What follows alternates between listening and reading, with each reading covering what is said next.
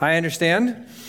But today we're going to go on a whirlwind tour of not what my opinion says about sacrifice, but what Scripture says for Christians. And it's rooted in Romans 12, verses 1 and 2. And we're going to see that Jesus is for sacrifice. We're continuing our series of what Jesus is for. Jesus is for sacrifice, just not the kind of sacrifice that we see in the Old Testament the, the bulls, the goats, the sheep, the doves, the birds, all that. But instead, he's for a new kind of sacrifice, a self sacrifice, the kind that comes through self denial, the kind that comes through self discipline. And I propose a radical idea that Jesus is even for being self indulgent, just not in the way maybe that you might think of self indulgence. So hold on to your seats. Let's dive in for finding out how Jesus is for sacrifice today. We're going to turn to Romans. We're going to just begin right with Scripture. We're going to start in Romans chapter 12, and we're going to start in verse 1. And Paul says this to the Romans He says, I appeal to you, therefore, brothers, by the mercies of God, to present your bodies as a living sacrifice, holy and acceptable to God, which is your spiritual worship. Do not be conformed to this world, but be transformed by the renewal of your mind, that by testing you may discern what is the will of God, what is good and acceptable and perfect. Now, right from the outset, Paul opens this uh, phrase, this passage, with a therefore. And my pastor growing up used to always say, whenever we see a therefore from Paul, we have to ask ourselves, what is the therefore, therefore? And it helps us remind it helps remind us that this is a signpost for Paul. Now, what Paul does when he uses a therefore is that he uh, is referencing in this next section something that he wrote previously. And sometimes you can go back a verse, maybe, maybe two verses, and you can see exactly what context Paul is putting this next phrase in or this next set of verses. Unfortunately for you today, uh, Romans chapter 12 is a culmination of 11 other chapters. And Paul's therefore refers back to chapters 1 through 11. So if you have a mind, you need to go back and read the first 11 chapters. We can't do it today. But go back, read the first 11 chapters, and you'll see that God is, uh, Paul sums up God's redemptive plan for humanity.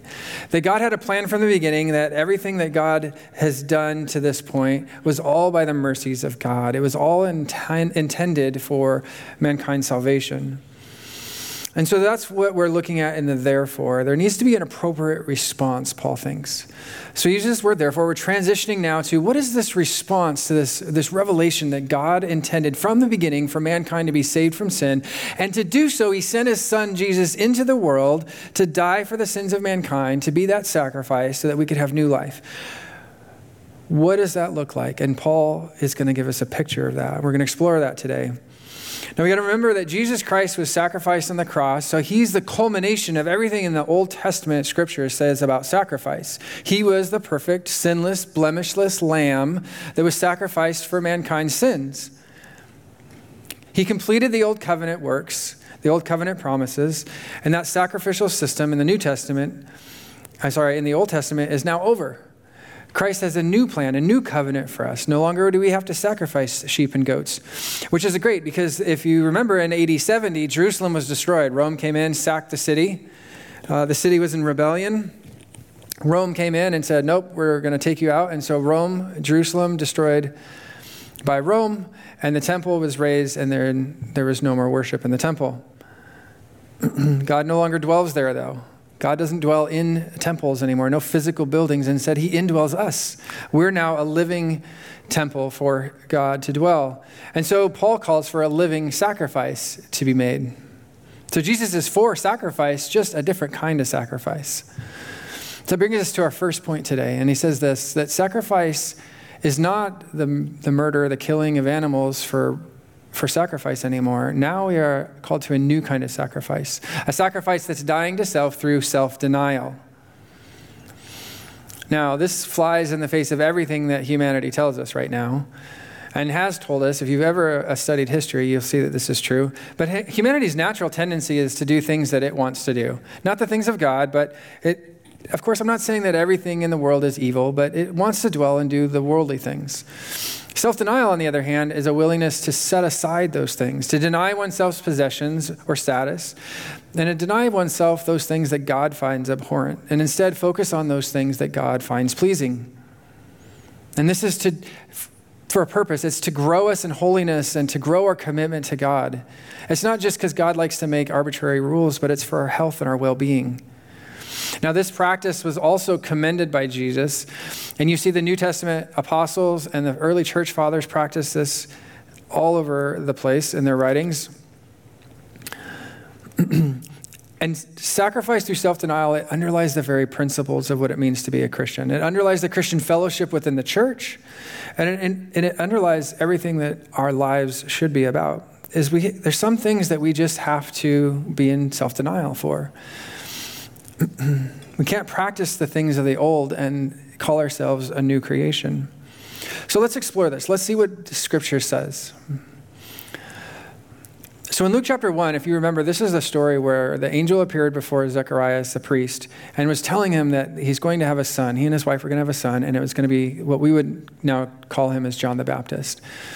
And so the angel says, For he, John the Baptist, will be great before the Lord, and he must not drink wine or strong drink, and he will be filled with the Holy Spirit, even from his mother's womb. And then in chapter 7, we see that, yes, indeed, John the Baptist had come, eating no bread and drinking no wine, as you say. Now, this is where the world inserts. What do they think of John the Baptist? John the Baptist didn't do these things. He, was, he, he practiced self denial, the way the angel said. And he, the world thought he was so crazy, so different, that they, called, they said that he had a demon. Now, in this day and age, we don't think of people as being demon possessed, uh, especially in our Western culture. Definitely not uh, something that we would say. But instead, we use other terms for Christians that practice these things: uh, misogyny, bigoted. You know, you name you name it. We'll, we call we get called all sorts of names. So, so even today, two thousand years later, the world still would, if we transported back then, they would have said we're demon possessed. Now, the denial that John practices is reminiscent of the Nazarite vow, if you remember uh, from number six, and, uh, or the story of um, Samson in Judges. He took a Nazarite vow and he was going to deny himself certain things, and so and he didn't cut his hair, so Samson had all the strength and stuff and came from God. Daniel himself a- enacted a similar uh, form of abstinence. You see this in, in Daniel 1 and Daniel 10, where he didn't eat certain kinds of food in the king's court because he wanted to honor God. Now, some of you might say, okay, wait, wait, wait. That goes back to the Old Testament. That's the Old Te- Testament covenant. Those are the rules that they had. And I agree with you. I'm not asking you to take a Nazarite vow today. Um, you don't have to do that. So, congratulations. You're set free from that. We're operating under the new covenant. And the new covenant still asks us to be in self denial for certain things, just like the old covenant did, but in a different way. And so Matthew 16 starts to record what did Jesus say about being in practicing self-denial, having sacrifice uh, through self-denial. And Jesus told his disciples, if anyone would come after me, let him deny himself and take up his cross and follow me. Now Jesus he himself was the culmination of the Old Testament. So you might say, well, his ministry still falls under the Old Covenant scriptures. And so Jesus is talking again about the Old Covenant. And I would say, wait a minute, though. Look closer at this verse. If anyone would come after me. Jesus is pointing forward here to a time that is after his sacrifice, after his death on the cross and resurrection, and saying, if you want to come after, let him deny himself, take up his cross, and follow me. There's an idea here that is carried forward from the Old Testament to the New Testament. It is changed by Jesus. Peter records it this way He says, Beloved, I urge you as sojourners and exiles to abstain from the passions of the flesh, which wage war against your soul. There's things that we have to abstain from, things that we have to be practicing self denial about. Philippians 3 says, Paul tells the Philippians, whatever gain I had, I counted as loss for the sake of Christ. This is a man who, if you read the first 11 chapters of Romans, he was the, the Jew of Jew. He was a Pharisee through and through. He was grounded in Scripture. He knew everything about Scripture. And yet, on the road to Damascus, all of a sudden, his life changed. Jesus visited him. His old life was dead now. He had a new life in Christ. And Paul didn't look back. He said, Whatever gain I had over here, it's a loss that I count as great for the sake of Christ. So the passions of the flesh that we sacrifice over here, that wage war against our soul, we're happy to put on over here. We're happy to give that up. How far do we go? Well, Paul answered this in Acts 21. Paul says, What are you doing, weeping and breaking my heart? for I am ready not only to be imprisoned, but even to die in Jerusalem for the name of the Lord Jesus. Paul was willing to take his views, his belief in the gospel, all the way to the end of his life and to die in service of God. The apostles, likewise, sacrificed their lives for the sake of the gospel. Even the earliest church fathers often were martyrs. Now, I suspect many of you here, and this is probably, whew, we're all thinking, we're not going to be called to martyrdom. Many of you here sitting in this church today, probably not going to be called to be martyrs.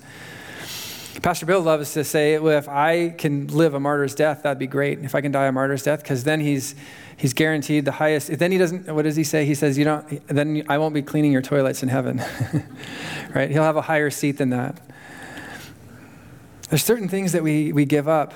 My hope and my prayer for myself is if I'm not dying a martyr's death, is that the last words on my lips, the last breath that I utter is in glory to God, that I'm giving him praise and I'm giving him honor. I suspect we're not going to be called to be martyrs, but a much more mundane and probably even harder task is ahead of us. A harder sacrifice is asked for us. Sometimes we need to sacrifice our addictions, some of us right? We got to give up those things that have clung to our lives and have taken over. Men, you got to stop looking at porn. It wages war on our souls. The passions of the flesh, it wage war on our soul. It is destructive. You got to watch how much you drink. Maybe you got to quit smoking. Don't eat so much. Put down your phone. We have to give up those things. We sacrifice those things that take us away from God so that we can be closer to God. Now, the trick with that, though, is if we sacrifice one thing and we pick up something else, then that's not very constructive. But okay, so you you're sitting here and you're thinking, okay, I don't have an addiction. I'm good. I'm thank, thankfully I'm, I'm doing good there, but I hoard my money. I earned it. It's mine. It belongs to me. I'm going to keep it. You can't have it. Get away. Get away right? But you know what? God calls us to be generous, sacrificial. We should give to the church, give to charitable organizations, serve in your community, give up your time. Maybe serve in your kids' school and volunteer. You could support a missionary. There's time and money that you could sacrifice. Now, if you've gotten through the first two and you're like, okay, check that box, check that, I'm good, I'm good, right? Sometimes it's our stuff, our possessions, our pride, our standing before others. We're comparing ourselves to our neighbors. Got to keep up with the Joneses. Dude, my neighbor, he's got this cool car, it's Corvette, super fast. I got to beat him in a car. I need to get a new engine for my car so that I can take him to the track and I can, I can take him. Well, maybe you got to sacrifice that. Maybe you give that up so that you can send your kids to private school, to a Christian school, so they can learn more about God. Maybe it's your parents are in the hospital and they're their hospital bills are mounting up and they're just inundated with debt and they're stressed out and you just need to relieve that burden for them. Or maybe you have a friend that is dealing with an addiction that we talked about earlier that needs help, can't afford to go to rehab on his own, and it's, you know what, I'm going to give up the, the jet ski at the lake so that he can go to rehab. Or I give him a place to stay when he gets out of rehab so that he can get back on his feet. Lost his house, lost his family, nowhere to go. Now, as parents, I think we understand the idea of giving things up, don't we? Because if any of you have ever had kids, what's the number one thing we sacrifice? Sleep, right? We have infants, the first thing we give up is sleep. Some ladies, you're probably thinking my body, but you know, we give up, we sacrifice our, our time, our sleep. Christians were called to be in self denial, not just for ourselves, we don't practice self denial just for ourselves, just for our own growth, but it's for the sake of others. Philippians, Paul tells the Philippians, let each of you look not only to his own interests, but also to the interests of others. In Romans 15, Paul even goes stronger with it, and he says, We are who are strong have an obligation. An obligation. It's not optional, folks. It's an obligation to bear with the failings of the weak and not to please ourselves. Do you have friends or family members who give in to temptations? Don't join them, right? But don't condemn them either. We have to bear with the failings of the weak, not to please ourselves.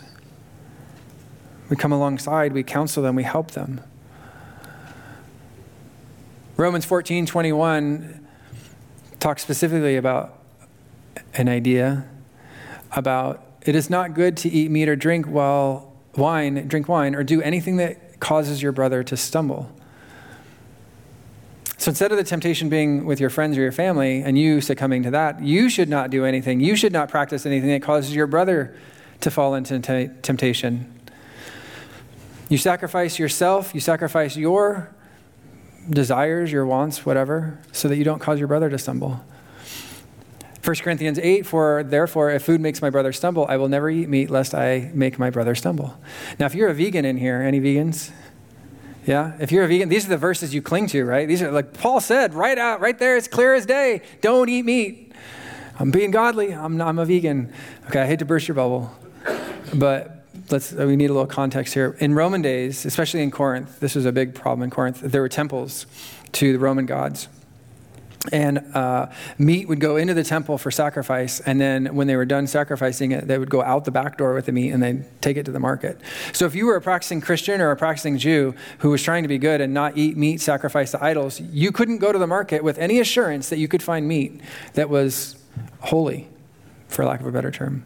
Everything had, had you had run the risk of that it was sacrificed to an idol. So paul's telling them look as christians don't eat the meat in the market that way, you don't cause your brother to think that, well, God told me I'm not supposed to eat meat sacrificed to idols, and you're doing it, so I guess it's okay. Right? Don't cause your brother to stumble. Don't do it. So you sacrifice. Paul's saying, sacrifice yourself for the sake of your brethren. Now, there's at least 12 more verses that speak on this same issue, this self denial for the sake of others. So, this is a staggering amount in the New Testament. So, it's got to be important. Christ himself was a sacrifice through self denial. If you remember the story in the garden, I missed that slide, but in the Garden of Gethsemane in Matthew 26, he goes, My Father, if it's possible, let this cup pass away, but not as I will, but as you will be done, your will. Jesus said, I'm laying aside even my own desires for life, and if God, if, if you can take it, that'd be great. I would love to live still. But if not, that's okay. I'm still willing to do your will. Paul teaches the Philippians to even have a mind about self denial because he tells us what? To mimic Christ. And these are commands, these aren't just suggestions. If you feel like it, hey, it'd be great if you could be like Christ. No. He says, therefore, be imitators of God as beloved children and walk in love as Christ loved us and gave himself up for us, a fragrant offering and sacrifice to God. And the wonderful thing I love about this passage not just the command to be imitators of God and to walk in love, which is great. It makes me feel good. I want to do that thing. But it's how God believes in that we're beloved children. He sees us as his beloved children. And so, as kids, as we raise up our kids, we teach them right from wrong and we want them to, to be imitators of us in all the good ways. Don't do the things that are bad. Don't do what I do, but do what I, I'm asking you to do. Do these good things. God is saying, Look, you're my children, and I've modeled for you through Christ Jesus what it looks like. Do it. Do it. Sacrifice the way Jesus did. But how do we do that? And that's a tough one. Because if any of you have ever quit an addiction, you know that quitting cold turkey is, is really hard. I won't say impossible, but next to. Right? Just giving something up out of the blue, just deciding one day, like, I've got a million dollars, I'm just going to give it all away. That's hard to do. How do I, how do I train myself to maybe care more about the things of God? And that leads us to our second point. It is, it's training. We have to train ourselves. We have to be self disciplined we sacrifice not only through self denial, but through self discipline. We train ourselves to love the things that God loves. Now, just like in training, there's a certain amount of sacrifice that's needed, right? If you are going to train for an event, you're getting ready to run a race, maybe you're getting a new job and you're training for the job. Um, you've got a project at work and you need to know how to build you know, this widget. And you got to go to the instruction manual, you go to someone else that maybe knew something about it. And you start practicing. You start training yourself so that you can do this thing. Well, being a Christian and training ourselves is no different than that. It's no different. And just like disciples, just like um, athletes, we have to train ourselves for the purposes of godliness. Now, in, in, Corinth at the time when Paul was there, there was a lot of athletic events that were coming through all the time. And so people were traveling back and forth, passing through Corinth. And so they were very familiar with this idea of athleticism and athletic events. And as a result, Paul uses this analogy when he talks to the Corinthians, and he says, Do you not know that in a race all runners run, but only one receives the prize? So run that you may obtain it, right? You got to practice and train with a goal in mind. Every athlete exercises self control in all things. They do it to receive a perishable wreath, but we an imperishable. So I do not run aimlessly, I do not box as one beating the air, but I discipline my body and I keep it under control, lest after preaching to others I should be disqualified. So he says, now he says, why? Why do we train ourselves? Well, because when I share the gospel with someone, when I'm being a light of Jesus out in the world, I don't want them to look at me and say, You're a really poor example of what it means to be a Christian. You kind of look hypocritical. You're saying don't do this, but then at the same time, you're doing it. Just like I said earlier with my kids, if I say don't do what I do, but do what I say, kids hate that. I hated that. Why do I have to do that, mom? Because I said so. Right? Hated that. Hated that excuse. No, there's a good reason. Why? It keeps you healthy. Right? It keeps you safe. It's a good behavior, it's a good model because the Bible asks us to sacrifice. You got to give reasons. We train ourselves so we learn to avoid the irreverent, right? So no longer aimlessly pursuing worldliness, but we allow others to see Christ in us. 1 Timothy there we go. First Timothy. Have nothing to do with irreverent, silly myths. Rather, train yourselves for godliness. There's a purpose. Training for training's sake is pointless. We don't just train because I like to train. How many of you go running and like, oh, I love running, right? But I have a goal in mind. I want to achieve a certain milestone, whether it's a time maybe, or maybe I'm training for a race and I want to run a race. I want to win the race. Or I'm riding a bike, right? There's a goal. I'm trying to get a job. I'm trying to complete this task. You're training for that end goal. You're not training just to train. And so are we. We're training ourselves for godliness. We want to be more like Christ. We want to look more godly for others. We want to be more godly. And how do we do that? Well, Ephesians 4. We're to be renewed in the spirit of our minds and to put on a new self, created after the likeness of God in true righteousness and holiness. Now, the good news is, is that God, when He looks at us from above as Christians, that He sees our righteousness already. He knows what the end result will look like. And our job is to work with the Holy Spirit and to train ourselves so that we can achieve and take on the appearance that God already sees. And again, there's no arrival in this life. There's no arrival or goal. It's not like you can say, Oh, I read my scriptures 10 times, and so I made it. Here we go. Now I can go back to doing whatever I want to do and living however I want to live. No, it's a lifelong pursuit.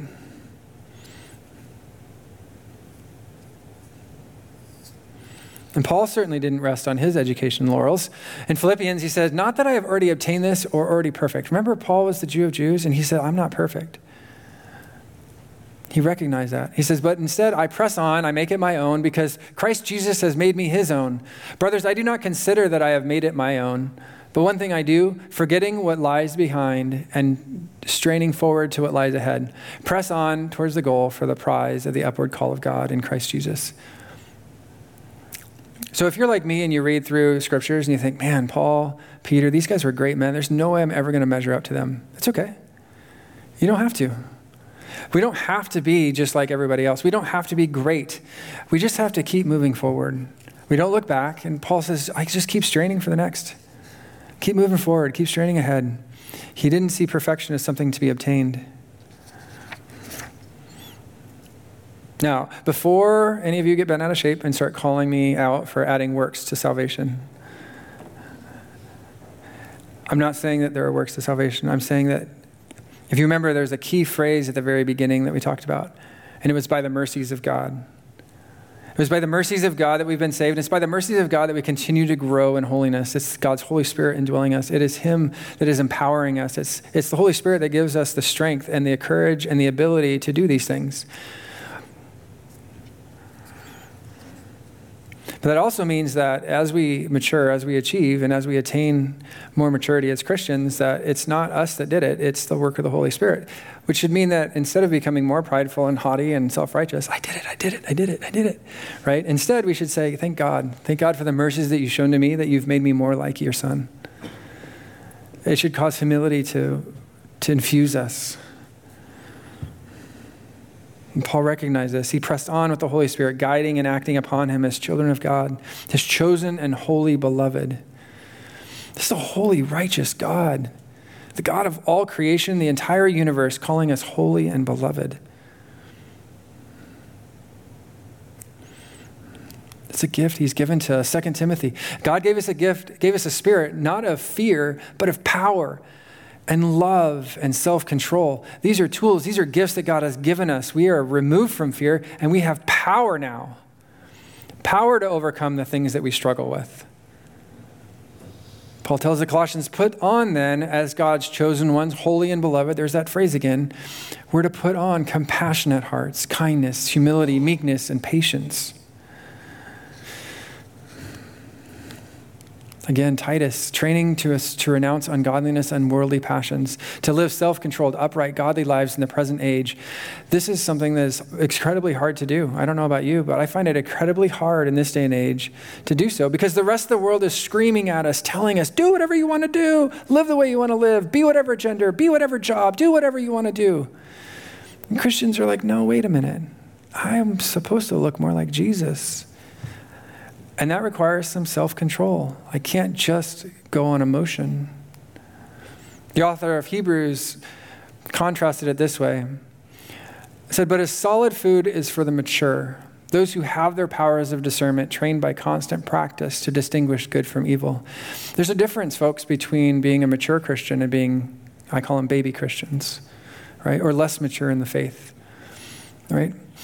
Mature Christians understand they have trained themselves to discern good from evil.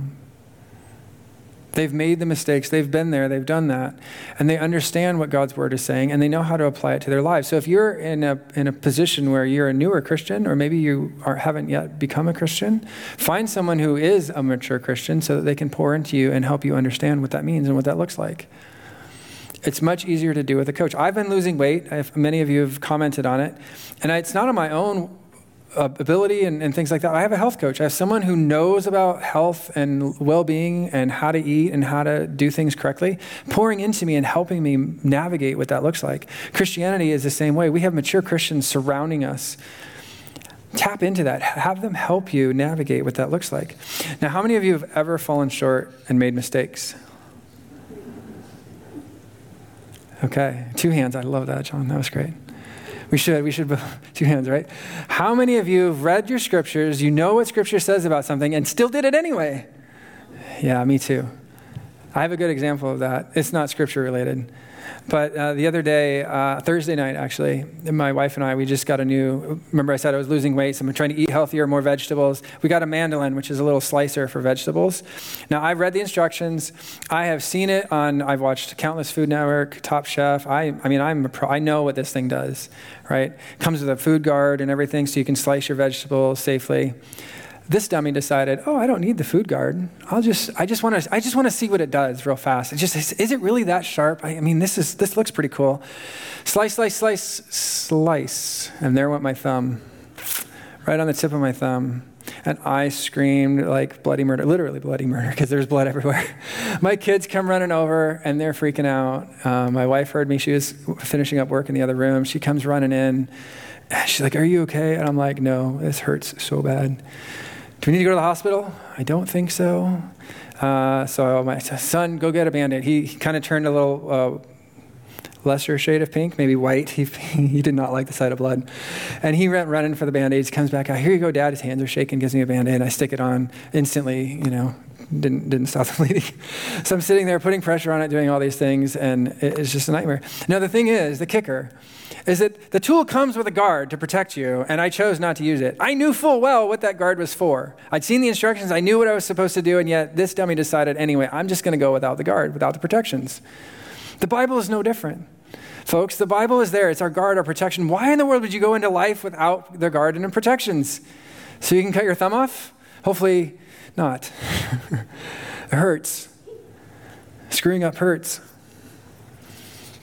But I guarantee you the lesson that I learned there is I will never use a mandolin without the guard, right? If a tool comes with a guard, I'm going to use it. Man, if you have a, a, a, saw at home that comes with a guard and you took it off, put it back on. Come on, let's be safe. We make mistakes. Mean, God plans for that. He understands. There's forgiveness in our mistakes. In fact, He plans for it so much that as He tells us to move from infancy to adulthood, there's a process. We understand that as parents, that you go from here as infants and you go over here to maturity. This isn't an instant transition. It's a painful process, isn't it?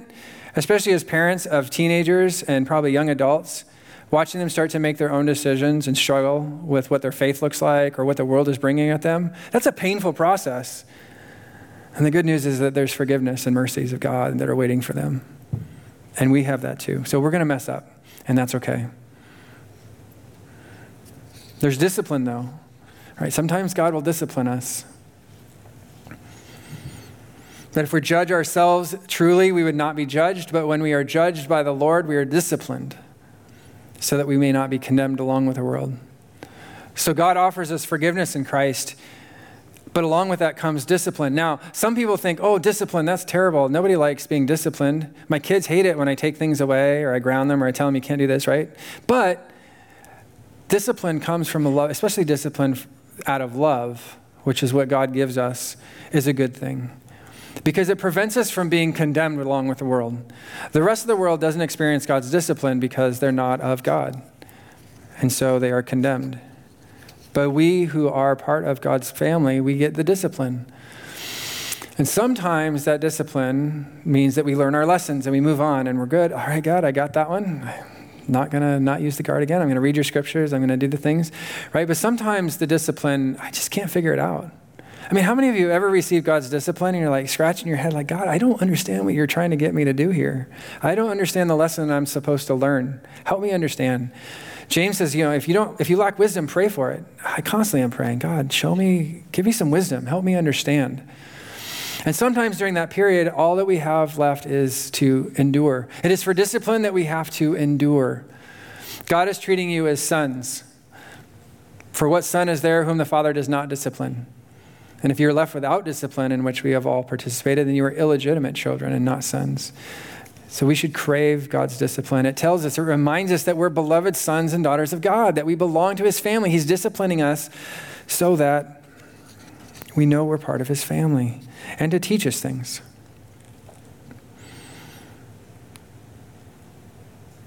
Here's my radical idea is that we, we give up the things of the flesh, our passions of the flesh. We put off our old self through the act of self denial.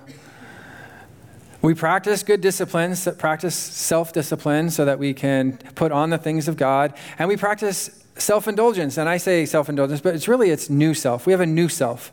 And we practice new self indulgence. We practice new self indulgence by, by going all in for the things of God. And we want to do that because why? There's a problem if we don't. There's a problem if we don't. In Romans 1, starting in verse 26, Paul is describing a world without God, a godly, ungodly people. He says, For this reason, God gave them up to dishonorable passions. That's over here, right? The old self. Dishonorable passions. For their women exchanged natural relations for those that are contrary to nature, and the men likewise gave up natural relations with women and were consumed with passion for one another, men committing shameless acts with men, receiving in themselves due penalty for their error. This sounds just like culture today, does it not? Yeah. So if you think you missed the boat, hold on a second. We're not off the hook yet. Keeps going. And since they did not see fit to acknowledge God, we still have that problem. God gave them up to a debased mind to do what ought not to be done. They were filled with all manner of unrighteousness, evil, covetousness, malice. They were full of envy, murder, strife, deceit, maliciousness. They were gossips, slanderers, haters of God, insolent, haughty, boastful, investor, inventors of evil, disobedient to parents, foolish faithless, heartless, ruthless. How many of you can honestly read that and say, that wasn't me at some point? I mean, we look around the world today and we condemn the world and we think, oh my God, I can't believe our society is going this direction. I can't believe the things that are going on in the world. But when I look at what Scripture says, this was us once. We were like this. This was, this was our world. And only by the mercies of God were we saved out of it. So then, what are we to do? Well, we're to indulge now in the new things. Those of you that once walked, again, this is referring to us as Christians, we too once walked when you were living in them. But now you must put them all away. We put them away anger, wrath, malice, slander, all these things that we talked about. Don't lie to one another, saying that you have put off the old self with its practices and have put on a new self, which is being renewed in knowledge after the image of its creator. That's right. We, we are being renewed in knowledge. Folks, I, your pastor's telling me you got to read your Bible. You want to know what the instructions are for life? You want to know instructions not so you don't get hurt? You got to read your Bible. That's where all the instructions are. It tells you what you should and shouldn't do, it tells you why in case you need to know that. I'm a, I'm a why person. You just tell me not to do something, I'm probably going to scoff at you and just go do it anyway. Right? But you tell me why not to do something, I'm like, oh, that makes sense. Okay, I cannot do that. I'm not a very obedient person without why. I need the why. If you're a person that needs the why, go to Scripture, it's in there. And again, I'll reiterate this. We all make mistakes. We've all been there. We've all been godless people who've blasphemed against God. How many of you, when you were 16 to 22, made a uh, really dumb mistake? I call them my dumb years. Any of you? No? I saw some hands, right? Maybe you found yourselves in the back of your parents' car or friend's car with your girlfriend or boyfriend. Maybe you were in the woods or at a friend's house in a hay barn. Our older generation, they understood that one. How many of you stole a beer? How about skimming off the liquor bottles when your parents were gone? Uh, stole a cigarette from your mom, dad, grandparents. How about shoplifting? Any of you stolen anything? I don't need hands. Just, just asking. right? When I was growing up, shoplifting was a thing. Nowadays, it's just, it's almost the norm. They don't even prosecute if you steal things, it's almost expected. But God, in His Ten Commandments, He tells us, don't steal. It's one of the, it's so important, it's in the Ten Commandments, don't steal. And yet, people have no problem with it. Now, when you were a teenager in the dumb years, like I call them, right? Sometimes there, we may have gotten away with it. No consequences, no big deal. But some of you may have had some consequences, maybe some long lasting consequences that you've had to deal with. But God forgave them. Right? He's, he's, he's let you live a life free from bondage of slavery and sin, and you've been forgiven. So, really, Christians, I'm talking to you right now. If you look around and you find someone who's been made a bad decision, can you honestly say you haven't made a bad decision? And can you really condemn that person? I mean, if God forgave them their dumb decision and my dumb decisions, can't you forgive them their dumb decisions too? Help them instead of condemning them? We have to sacrifice the things of this world. And we need to be new self indulgent. And God is all about others and about loving others and being indulgent and enduring with patience those who are weaker than ourselves.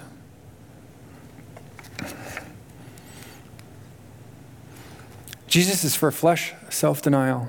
We deny the things of the flesh. He's for self discipline. We train ourselves for godliness. And He's for new self indulgence. We're to indulge and love the things of God and spend our life pursuing and being happy to do so.